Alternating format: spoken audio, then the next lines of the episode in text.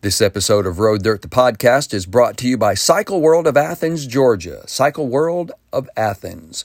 Family owned and operated since 1975, Cycle World of Athens is your go to source for all things Yamaha, Honda, Suzuki, and Polaris, two wheels and four. They've got parts, accessories, you name it, they can supply you and take care of you. They've got a lot of the new models in now, and uh, you can find them at cycleworldathens.com. Cycleworldathens.com. If you're in the Southeast, look them up in famous Athens, Georgia at 4225 Atlanta Highway.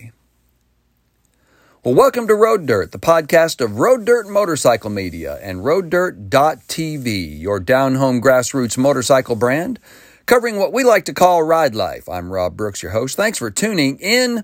And this is actually um, part two of a three part series we're going to do on uh, the latest writings by our writer up in the Pacific Northwest, Ted Edwards. He's written some some articles, kind of a three part series that I thought we'd string together into a podcast as well. Um, and it's really on our website. His stories have really gained a lot of traction with people. They've really these stories have really resonated. So we thought, man, I'm going to share them with uh, with the podcast audience as well. And each one of them, they're full of photos. You can find them all at RoadDirt.tv. This one is called "All the Things I Shouldn't Do" of mountains, motors, and moonshine. Standing at my workbench beneath the glow of my shop lights, I washed the lingering taste of stale taco out of my mouth with another pull of moonshine from the mason jar, a solitary thought ricocheting around my head like the last lonely ball on a pool table. As I fumbled for the drill, the sole thought was this what I was about to do was wrong, way wrong, so wrong that it could either be the best thing I've ever done or the worst. Yet the longer my brain absorbed the alcohol, the more brilliant I became. You know you're spiraling down the deathly abyss of abominable ideas when the more hooch you consume, the more sense something makes. At the moment, a belly full of disgusting taco and brain doped up on some southern elixir, courtesy of road dirt media guy Phil, I had I could not pull away from the black hole of thought that I needed to do this. I had to do this. So I did.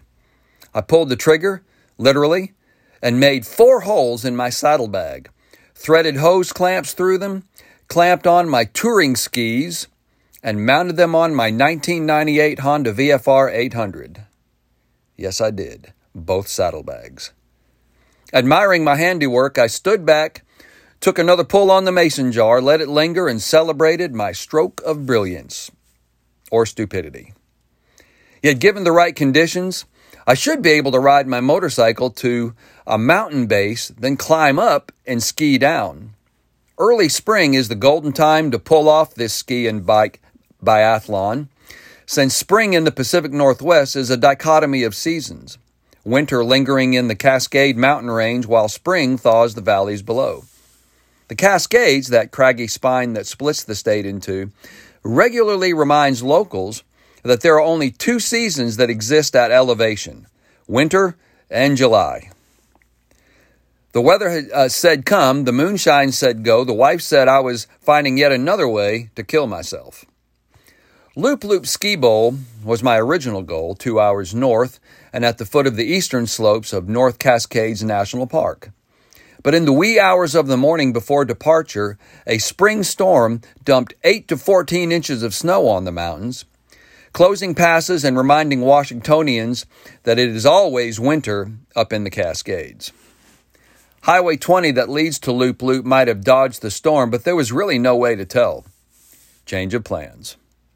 Instead of heading north, I pointed the VFR south to Mission Ridge, closer to home and not as daring as Loup Loup. I was disappointed. I wanted more adventure. I needn't have worried. Adventure came, and rather swiftly.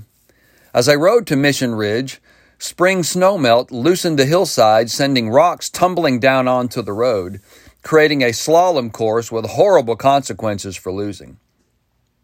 Wet asphalt and dodging boulders with near freezing temperatures was likely beyond the design parameters of Bridgestone S22 Hypersport rubber, And a VFR is not an adventure bike, yet here it was, saddlebags laden with skis and gear, avoiding rocks as the skis held fast. Skis make sails when aimed in the wrong direction, and the turned up tips pointing forward prove that aerodynamic resistance increases with the square of speed. If my right wrist got greedy, the tips pulled the bike to the right.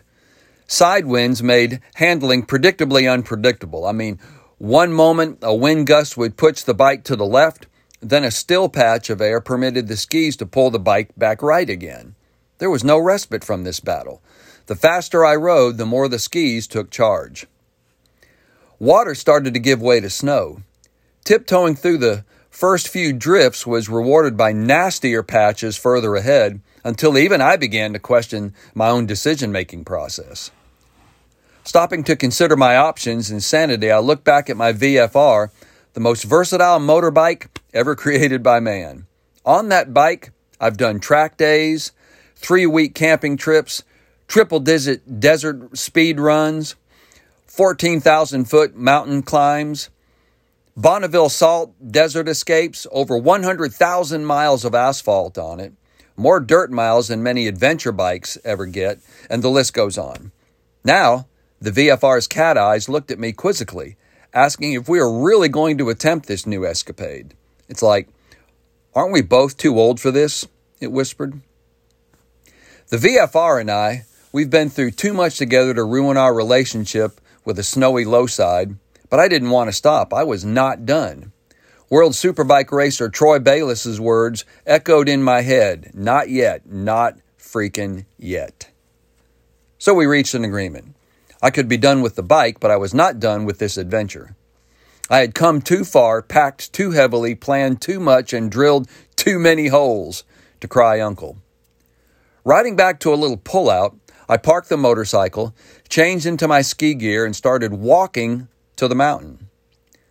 Shortly into my walk, a passerby gave me a ride to the base because evidently few things attract as much curiosity as somebody laden with ski gear abandoning an adventure sport bike. At the mountain, though, the real work began. Turning skis into climbing machines means adhering one directional fabric to the bases. Fibers pointed one way run smoothly when pushed forward, yet resist when asked to go backwards. Imagine petting your chocolate lab, for instance. The fur is smooth and when stroked in one direction, but not the other way, which must be why skiers, I guess, call climbing fabric skins. Skinning up in the snow is done one methodical heel lift at a time, a sweaty trance of heavy breathing while the mountain laughs at your geologic pace. It is equal measure determination and perspiration. As skinners go, I'm slow, but I had a goal the Jim Jack deck. You see, Jim Jack was a ski patroller at Mission Ridge until he and two others were killed in an avalanche back in 2012. A sun deck erected in his honor sits at the base of rocky chutes with expansive views of the surrounding snow bowl to the east. I had to reach that deck because I wanted to be alone. After a rather sweaty climb, I had the deck to myself, just my mountain and me. I need this mental reset, this oasis from the parasitic draw of a horrible world because the mountain is our perfect cure. It doesn't care who you are or who you voted for. It doesn't know the color of your skin or how much money you make. It pours out magic and mysticism on anyone willing to come, sit, and be still. Among the open expanse of rock and snow, there's no pandemic nor politics, no prejudice, no property, nothing pretentious or perfect.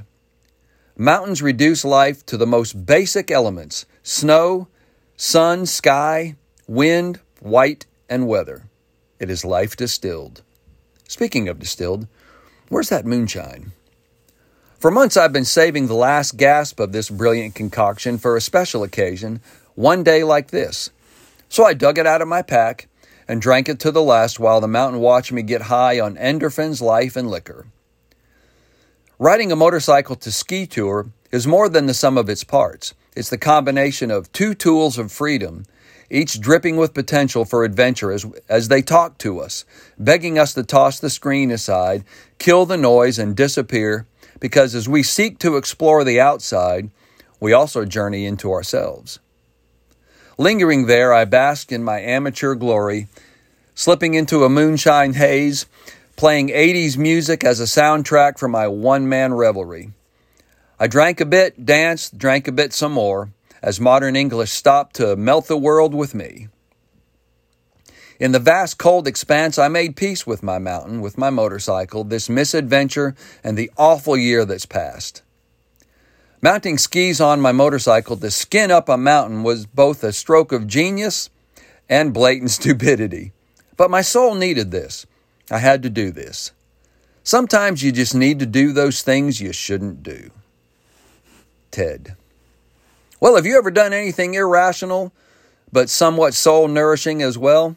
We'd love to hear from you. You can check out the story at roaddirt.tv. All the things I shouldn't do. You can it's under the Ride Life tab. And uh, you can see all the crazy pictures because he chronicled from drilling holes in his hard bags to mounting skis on it in his garage and then pictures uptown and through the mountain passes and everything else. It's kind of a, a hilarious um, uh, chronicling in, in photos as well for that peaceful moment on top of a beautiful mountain. So give it a look and give it a like.